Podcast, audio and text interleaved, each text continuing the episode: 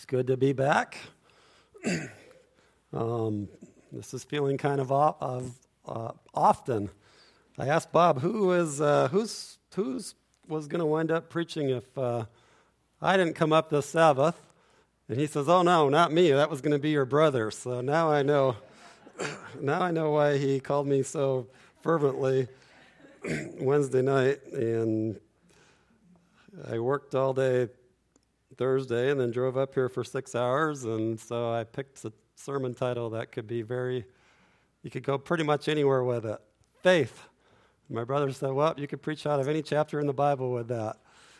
but um, as we begin, I'm just reminded of a question that Jesus raised in Luke chapter 18, verse 8. And he says, Nevertheless, when the Son of Man comes, will he really find faith on the earth.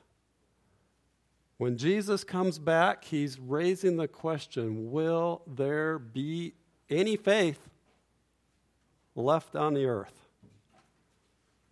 You ever thought about that? Our whole world works by faith, believe it or not. Faith in the almighty dollar. Have you ever heard that?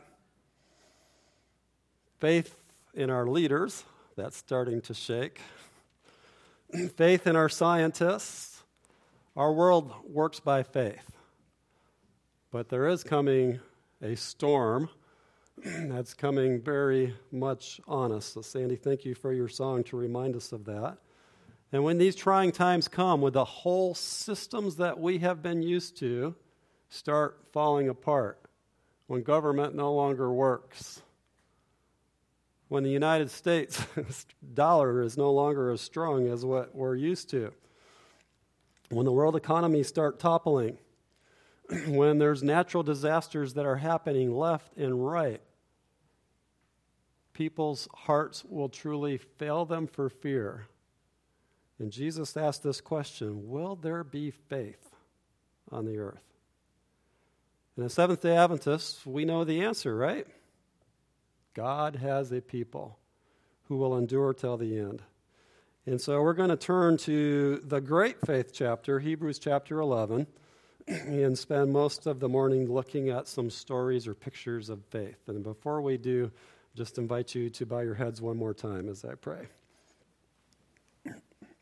So, Father in heaven, again, we just pray that your Holy Spirit can be here.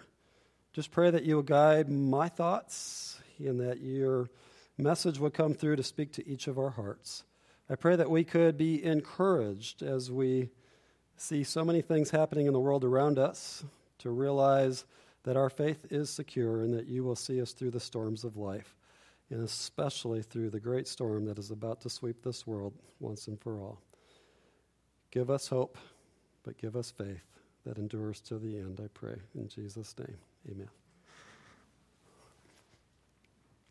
So, when you think of faith and you want to learn about faith, one of the best passages in the whole Bible to turn to is to look to Hebrews chapter 11. It's actually been titled The Hall of Faith, the fame, where the uh, people that live by faith are recorded in the Bible.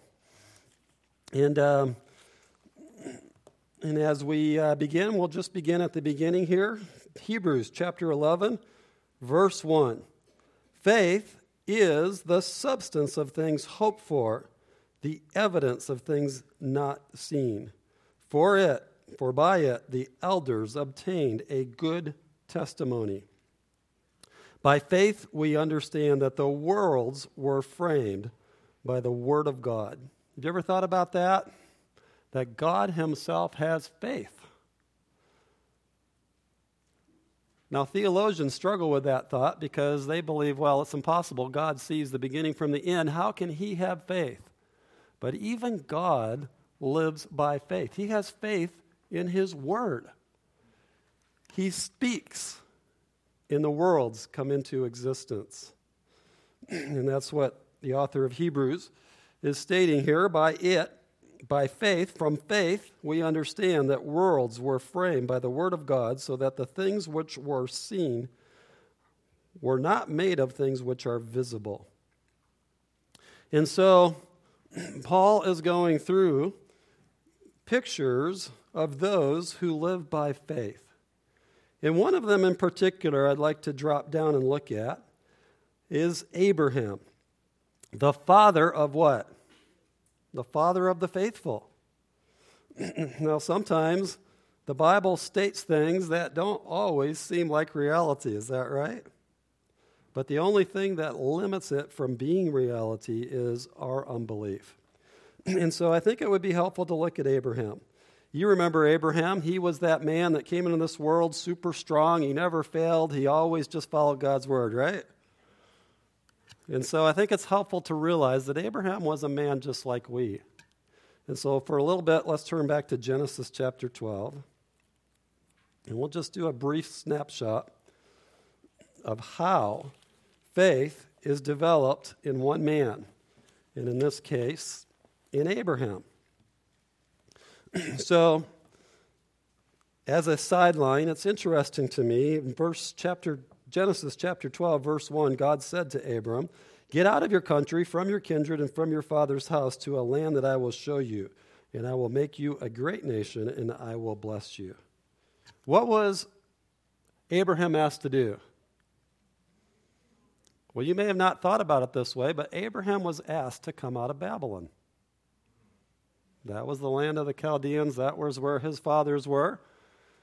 Who else has been called out of Babylon? Yeah, well, our quarterly last quarter talked about the Israelites, the Jew, people, the, the Jews that were taken captive to Babylon, and we read about Ezra and Nehemiah. There was a call for them to come out of Babylon. Why does God call people out of Babylon? This is a side note, by the way, but God called Abraham to go out into the wilderness, essentially, to leave all the glitter of Babylon behind, to leave the cities, to leave the places where he could come out and hear God's voice. He could see the stars. It's hard to see the stars if you live in an urban or city area. You guys that are living up here in the country probably see them all the time, but I rarely see them in Dayton. We have to get up out of the country. And I live a little bit out in the country from, from Dayton. but God was leading Abram out where he could then lead Abram to become closer to him. And God begins telling Abram things that seem almost impossible, right? He says, I will make you a great nation. Well, Abraham's just a small man and a small family. He doesn't even have any children at this point. I will make your name great, and you shall be a blessing. I will bless those who bless you, and I will curse him who curses you. Now, in those days, the blessings occurred in the big cities. How are you going to, how's the whole world going to know about Abram if he's going off to a far country out in the middle of nowhere? But God works in mysterious ways. And then the most incredible promise of all, and in you all the families of the earth shall be blessed. God is promising that through him, the Messiah will come. How does God build faith in Abraham. He speaks his word into Abraham.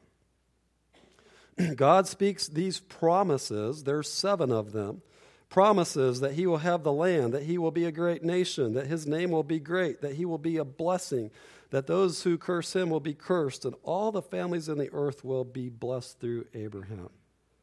Those are incredible blessings. And so Abraham got up and left. He took his small family, his, his, uh, his few flocks, and his couple servants, and he headed off to this land. And for the rest of his life, he dwelt, by and large, in tents. Left the city and out to where he could hear it. Now, God comes back to Abraham over in chapter 13, and he says, The Lord said to Abraham in verse 14, Lift your eyes now and look from place from the place where you are, northward, southward, eastward, westward. For all the land which I you see, I give you and your descendants forever. And I will make your descendants as the dust of the earth, so that if a man could number the dust of the earth, then your descendants also could be numbered. Arise, walk in the land through its length and its width, and I will give it to you And then Abraham moved his tent and went and dwelt by the terebinth trees at Mamre, which are by Hebron. And he built an, al- an altar there to the Lord.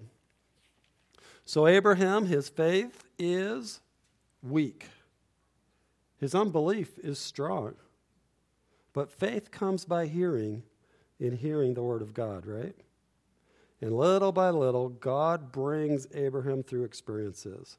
God uses Abraham to deliver um, Lot and to rescue him. And then over in chapter 15, God comes back down to Abraham. Abraham says, Lord God, what will you give me, seeing that I am childless? Abraham and Sarah were becoming old. Sarah was now past the age of being even, even able to have children. And Abraham remembers what God said, but it doesn't seem like it can possibly be a reality. then Abraham said, Look, you have given me no offspring. Indeed, one born in my house is my heir. And behold, the word of the Lord came to him, saying, This one shall not be your heir, but one who came from your own body shall be your heir. And he brought him outside, and he said, Look now toward the heaven, and count the stars if you are able to number them. And he said to him, So shall your descendants be. And he blessed, and he believed in the Lord, and it was accounted to him for righteousness. Abraham was counted righteousness by believing the word of God even when he didn't have what that word promised in his hands. He had no sign that he was going to be a father of a great nation. It did not look even possible at this point. And so, Abraham, through the help and urging of his wife, wives can help you do things right, and wives can help you do things wrong. and uh, through the urging of his wife, Abraham decided that he needed to do what the other nations do and that is he needed to help out God and help have a son. And so he had a son through Sarah, through Hagar. And so we have this story of the old and new covenant being in play right there with Abraham. Abraham did his own works to try to fulfill God's promises, and what did it lead to? We're still fighting wars this, to this day because of Abraham's mistake. There is still all the unrest between the Arabs and the Jews and uh, the turmoil in the Middle East because Abraham did not believe God's word. Did that stop God from fulfilling his word? No. Even though Abraham miserably failed, he showed the greatest unbelief possible by going and working out his own salvation to deliver the promises of God, God still came back to Abraham and said, No, it's not by Ishmael. In fact, God told Abraham to send Hagar and Ishmael out into the desert and cut them off. Seemed like a terrible thing to do with your son, wouldn't it? But that wasn't the son by promise. And the son by promise and the son of works, they cannot dwell together. In God over in chapter 17 says, But my covenant I will establish with Isaac, whom Sarah shall bear to you at this set time next year.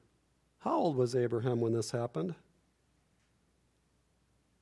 He was 100 years old, and Sarah was 90 years old. And she was long past childbearing years, even back in those days. And so it was an impossibility. And yet, God's word was faithful, and a year later, Isaac was born. But what is it that we really remember Abraham for as being the father of faith? There's something more in his life. Not because he hung on to believing that Isaac was coming. Yes, because God now asks him to make the ultimate sacrifice. So after God has led Abraham out of Babylon, he brings him out into the desert, well, into the promised land. He shows him the land, but he never really gets to dwell there or establish anything there. He um, fails miserably working out his own salvation. He did the same thing when he had to flee down to Egypt and lies to Abimelech, the king in Egypt. Not only did he do that once, he did it a second time, and God leads us over the same thing over and over and over until we can learn from our mistakes. But God is patient, and God is true to his word, and God gives Abraham a son. And now, the most amazing thing is God tells Abraham to sacrifice your son Isaac. That's not just a matter of us sacrificing our child. Abraham knew full, well that it was the Messiah that was coming through Isaac. And in effect, he's being asked to offer his son, but he's also being asked to cut off his very salvation. Think about that. This had huge implications. And so let's turn back over to Hebrews because it summarizes the story a lot quicker than we can get out of Genesis.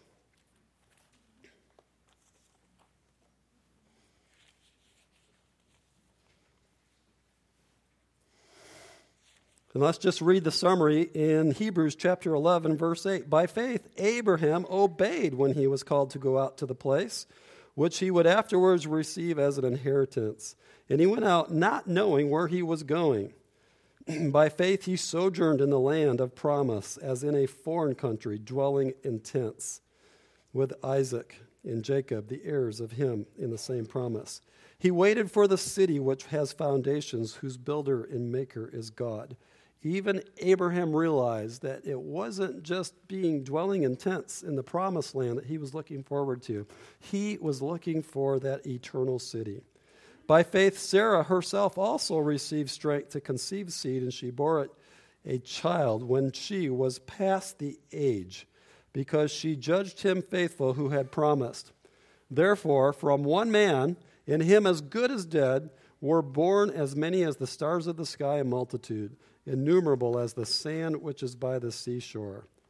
And these all died in faith, not having received the promise.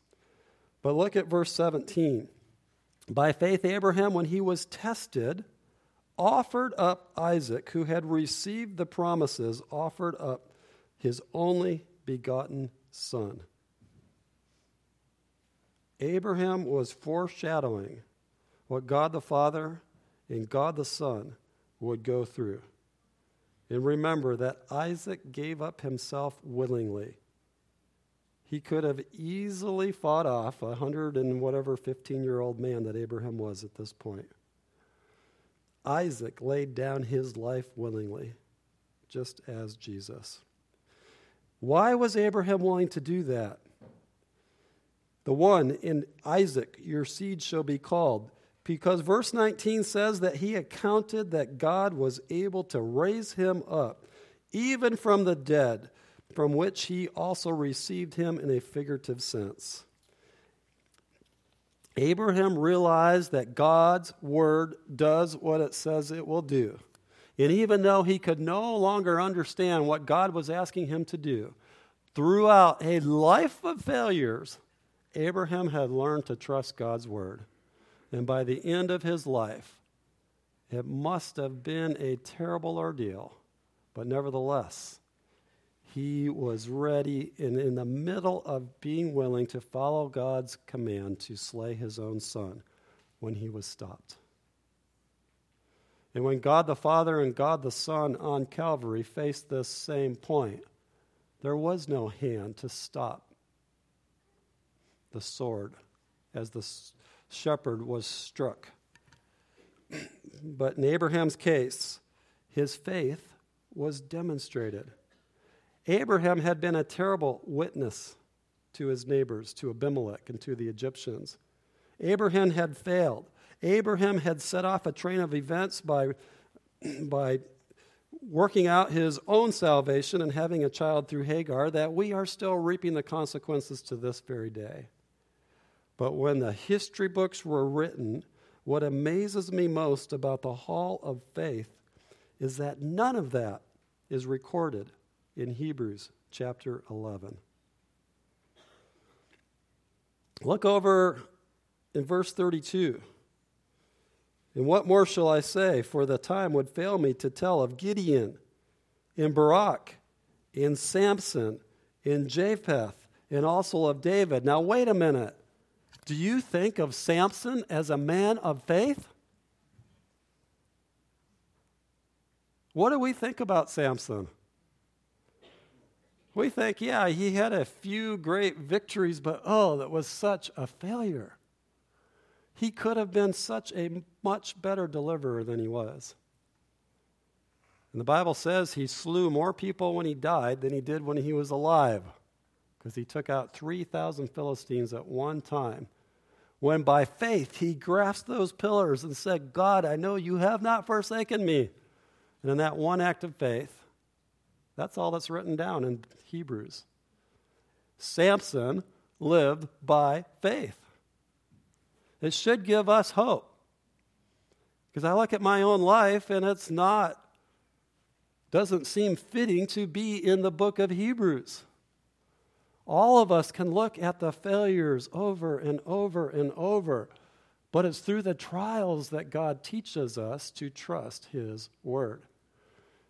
And the history books are not written until it's over. And at the very end, God will be successful if through those trials He can bring us to the point where we say, Yes, Lord, I trust your word. Faith comes from hearing, and hearing comes from the word of God. And so, if we want to develop faith, what do we need to be doing? We need to be connected to the light, to the battery, through the cables. So, we need to be in God's word so that we can be developed and grown in faith. Let's back up to verse 13. Hebrews chapter 11, verse 13 says, All these, or these all, died in faith, not having received the promises, but having seen them afar off. They were assured of them, embraced them, and confessed that they were strangers and pilgrims on the earth. What does it mean that Abraham didn't actually receive the promises? Isaac and Jacob didn't actually receive the promises there is still an ultimate fulfillment to God's word to give them rest, to give them the promised land, to give them a holy city. That's what they were truly looking for, the same thing that we're looking for. Now, I'd like to look back at a few things. It's easy to look at the book of Hebrews, and it's easy to pick out David, who was the mighty king of Israel. It's easy to look at Abraham, who was blessed with so much. It's easy to look at Noah, who survived the flood. But the book of Hebrews, uh, chapter 11 of the book of Hebrews, also puts a paradox in place. And it starts off with this paradox. Let's look at it. Go back to chapter 11, verse 4. By faith, Abel offered to God a more excellent sacrifice than Cain, through which he obtained witness that he was righteous, God testifying of his gifts, and through it, he, being dead, still speaks. How many of you want to be like Abel? In the prime of your life, be struck down by your brother. By faith, Abraham, uh, by faith, Abel gave a sacrifice that led to his death. But he is recorded in the book of Hebrews.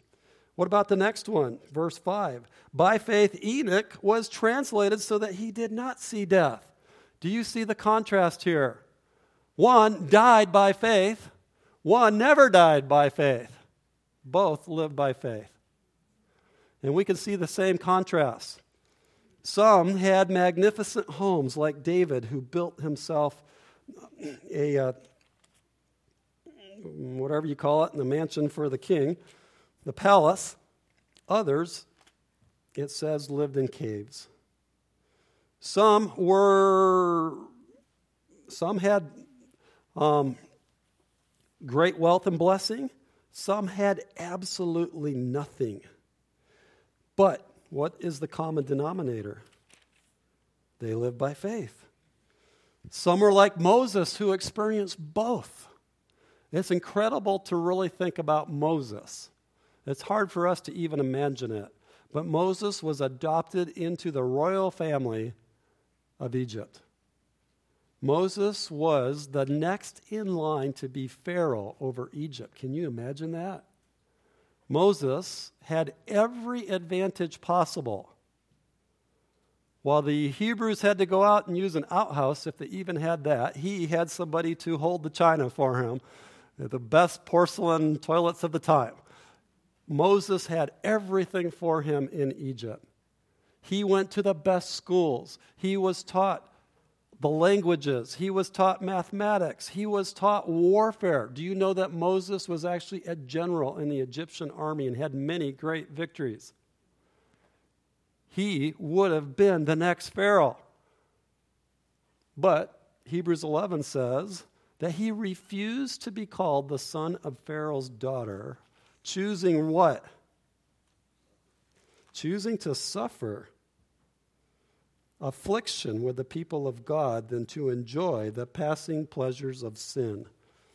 Moses went from what would currently be the White House to living herding sheep in what would be probably the Badlands or out in the middle of Nevada somewhere.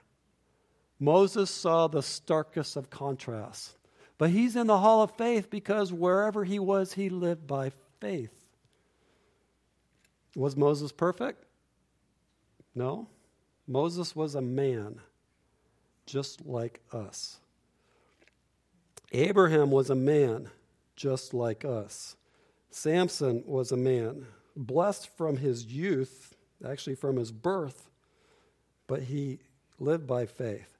There was nothing, these, these, these, these people, Abraham, Samson, David, Moses or Noah were not human beings that were born with some kind of supernatural superpowers.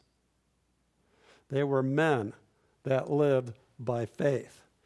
Let me read a quote. I probably shared it before, but it fascinates me. Christ Object Lessons, page 333 As the will of man cooperates with the will of God, it becomes omnipotent. Can you imagine that? Whatever is to be done at his command may be accomplished in his strength. All his biddings are enablings. These were not extraordinary people, other than when they heard God's call to come out of Babylon, to come apart from the world, to separate from Egypt, they followed God. Choosing rather to suffer affliction with the people of God than to enjoy the passing pleasures of sin, esteeming the reproach of Christ greater riches than the treasures of Egypt, for he looked to the reward. Moses saw what was truly of eternal value. And if we have to suffer being killed as Abel, if we have to suffer living in a cave and being in poverty, not being in school, being a servant or a slave, if we see the eternal reward, it's just, what did he say? It's just a momentary, just a momentary affliction when you realize what God has in store. And so, let's. Well, let me read one more quote. Christ would never have given his life for the human race if he had not had faith in the souls for whom he died. Did Jesus live by faith? Yeah, he said, Not my will be done. Not my will, but thine be done. And even when he could not see through the portals of the tomb, he held on. Christ would never have given his life for the human race if he had not faith in the souls for whom he died. What does it mean to you to realize that Jesus has faith in you? Jesus has faith in me. Faith is believing things that are not true when you look on the surface. Jesus looks at his people as these are they that are going to turn the world upside down. This is my group that I have set aside as my special chosen people. Not because we have supernatural powers. He knew that a large number would respond to the love he had expressed for humanity. It is not every heart that responds, but every heart may and can, if it will, respond to that love that is without parallel. Jesus said, My sheep hear my voice, and he is waiting for a response of souls. It's through God's word that faith springs up. It's through hearing that Jesus has faith in us that it creates faith in us. We have no faith of our own. It's the faith of Jesus that he gives to us, his perfect faith that has never failed. Let's look at another. Verse 34. They quenched the violence of fire, escaped the edge of the sword. Who are the ones that quenched the, the, quenched the fire? We talked about it in Sabbath school today, right? Um, Shadrach, Meshach, Abednego. And so it's a story that we learn as children in our storybooks about isn't it so wonderful that God delivered them from the fire? And sometimes we stop at that point. But they are an example to God's end time people. It was God's purposes that the whole Jewish nation, in fact, that all of Israel would have been the lights to the heathen around the world. They were to demonstrate to um, the Babylonians. Hezekiah had an opportunity, but failed. they became more idolatrous. They did more harlotry. They even made the nations around them blush at the terrible things that they were doing as God's people that should have been the light on the hill.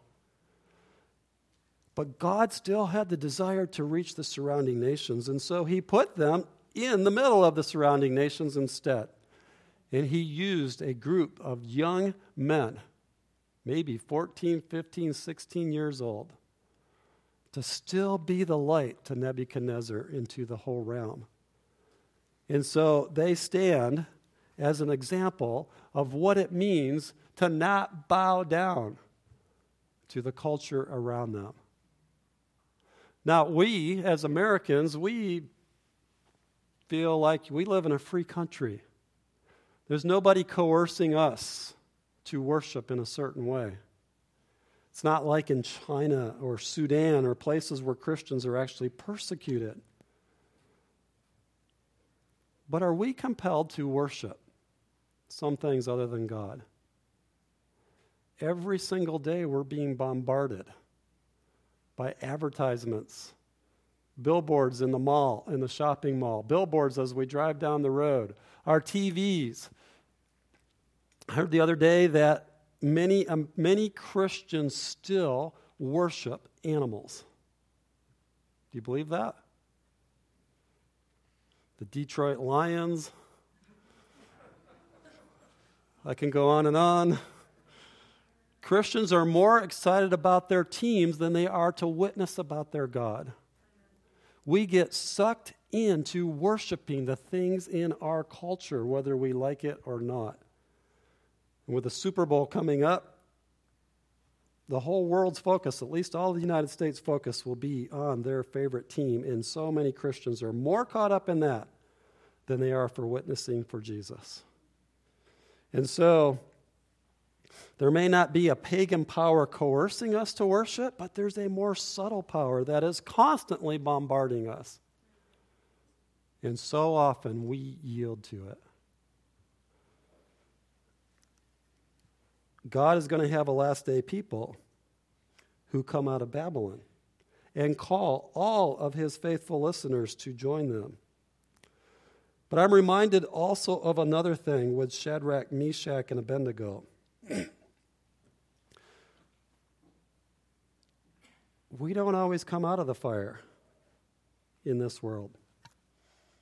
They did not know for sure that they were going to come through. But what did they say? Even if our God chooses not to deliver us, it's okay. We will not bow down to your idol. They were willing to stand not knowing what God was going to do. They stood by faith, and although their names are not in here, what they did is recorded in Hebrews as an example to us. And I believe that Hebrews 11 is primarily written for those of us who that will be alive at the very end of time. When we, fit, when we hear the music play, when we hear the fanfare, do we bow down? Do we worship the things in our world and in our culture? Or are we willing to stand?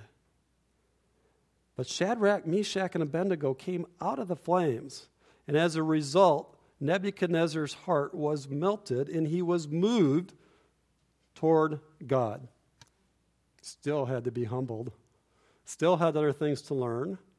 But imagine this because of Shadrach, Meshach, and Abednego, as well as Daniel's witness, you will someday see Nebuchadnezzar in heaven. Have you ever thought about that? Nebuchadnezzar's dying words is that he served the Almighty God when he wrote his last testament. there was a fourth person in the fire. Who was that? Yes, one like the Son of God. Jesus himself came to be joined with them. He didn't leave the fire, he didn't come out of the fire. He stayed on the cross. In fact, let's read, let's jump over to Hebrews chapter 12.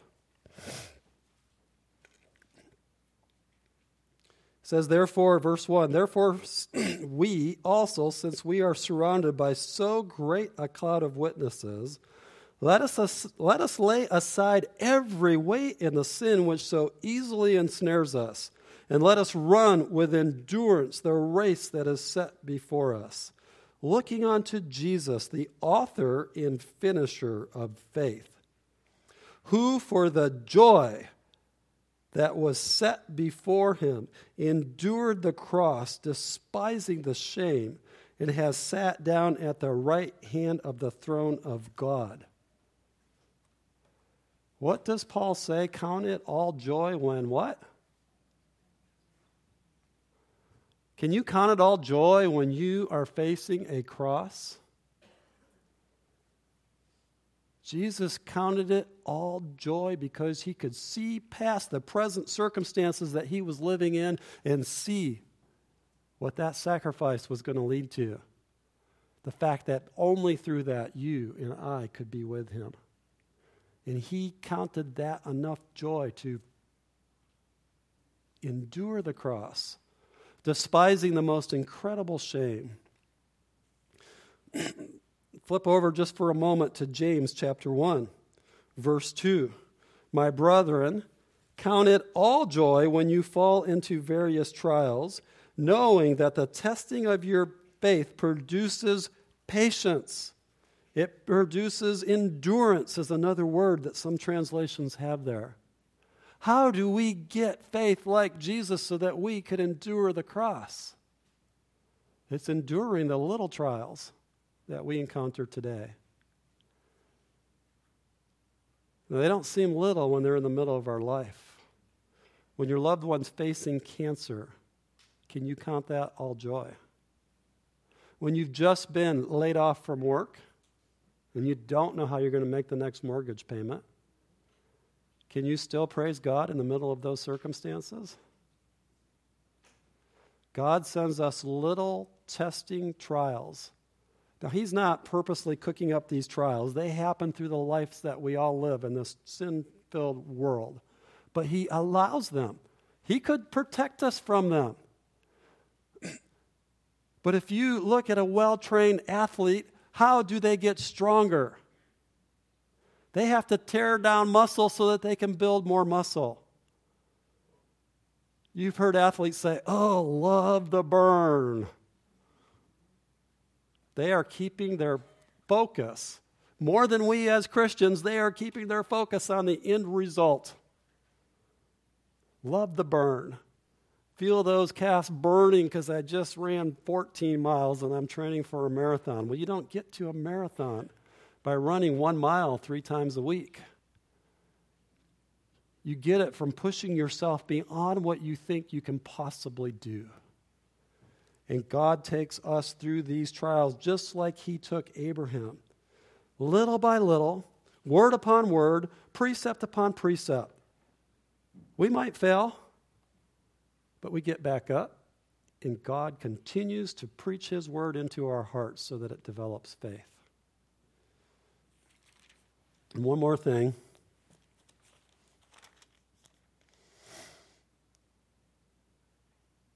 Well, let's just look at verse 4 in James real quick.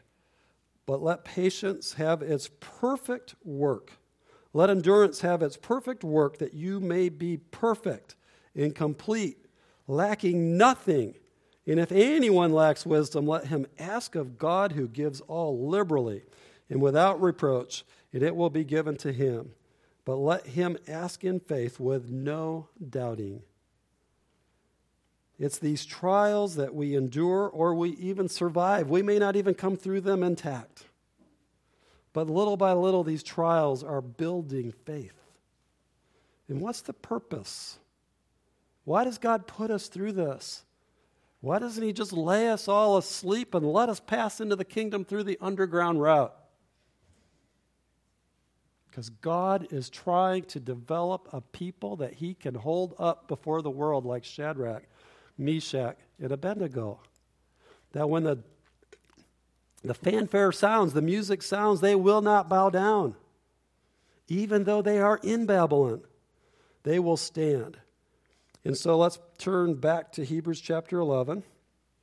Let's just read the closing verses. Let's just start back at verse 36. Others had trial of mockings and scourgings, yes, of chains and imprisonment. They don't all just live life happily ever after. They were stoned.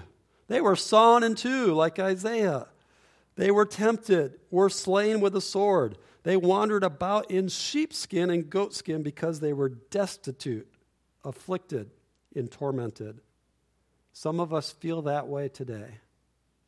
But keep your eye on the prize.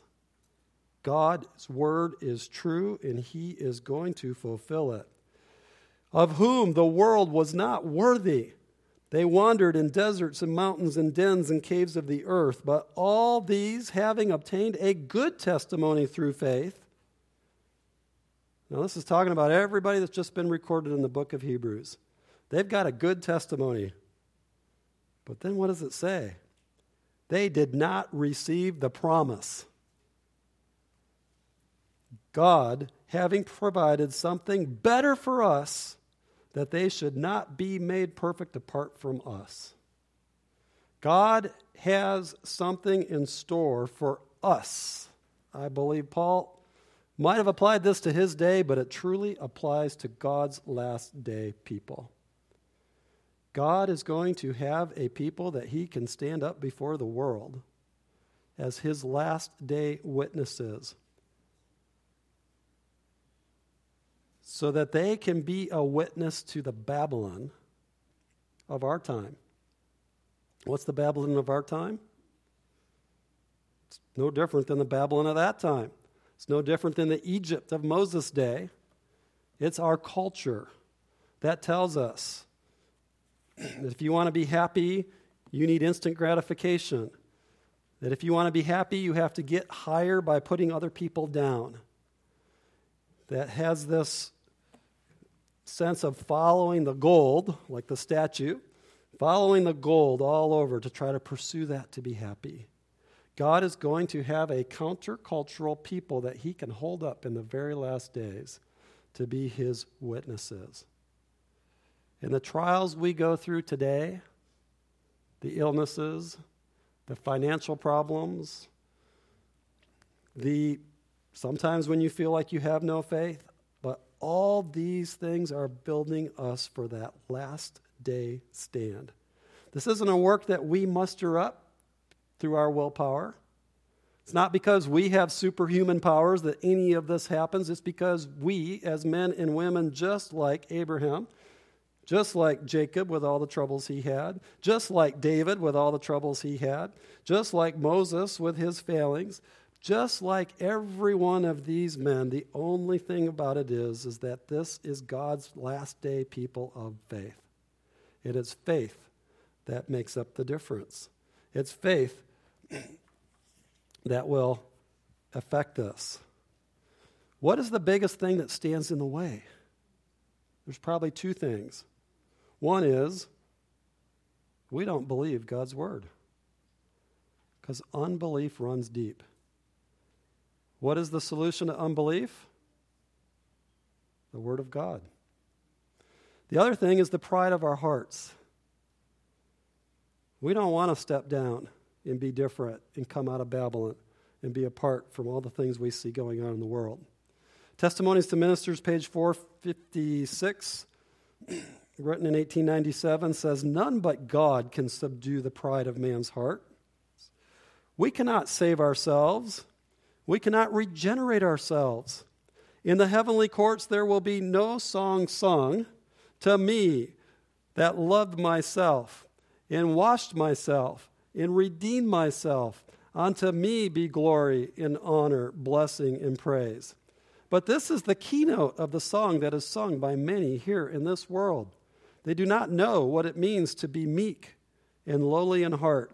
They do not know, they do not mean to know that if they can avoid it. The whole gospel is comprised of learning of Christ, his meekness and lowliness. What is justification by faith? It is the work of God in laying the glory of man in the dust, in doing for man that which is not in his power to do for himself. The Holy Spirit cannot be poured out in great measure on this last day church while we think there's anything that we can do to help God accomplish this last work, other than stay connected to Him and let His Word do its effect in our hearts. But if God poured out His Holy Spirit, why we think that we're the ones having the Ishmael, that we're the ones doing the work, then we would take the glory to ourselves. And God is going to have a humble people that follow the Lamb whithersoever he goeth. What time do you guys normally stop? About now, right? All right. One more thing that I'll just share with you. God is going to have 144,000. That's 12 times 12,000. God is going to have a group from every single tribe. There's something that I've been studying that just kind of amazes me. And I uh, don't really have time to go into it, but I will just point you in that direction. But in the book of Revelation, it talks about uh, the sealed of Israel in chapter 7. he saw the four saw the four angels standing at the four corners of the earth holding the four winds back and i saw in verse 2 another angel ascending from the east having the seal of the living god and down in verse 3 it says do not harm the earth the sea or the trees till we have sealed the servants of our god in their foreheads what does it mean to be sealed in your forehead it means to be so settled in God's word that you depend on His word to fulfill what it says. It means to have the faith of Abraham. It means to have the faith of each of these ones that we've been studying. And I heard the number of those who were sealed 144,000 of all the tribes of the children of Israel were sealed. Now, there's something interesting about this. Back in Ezekiel 28, there was a being. It's called here the King of Tyre, but we as Seventh day Adventists know that this is talking about Lucifer himself. In Ezekiel 28, it says that you were the seal of perfection.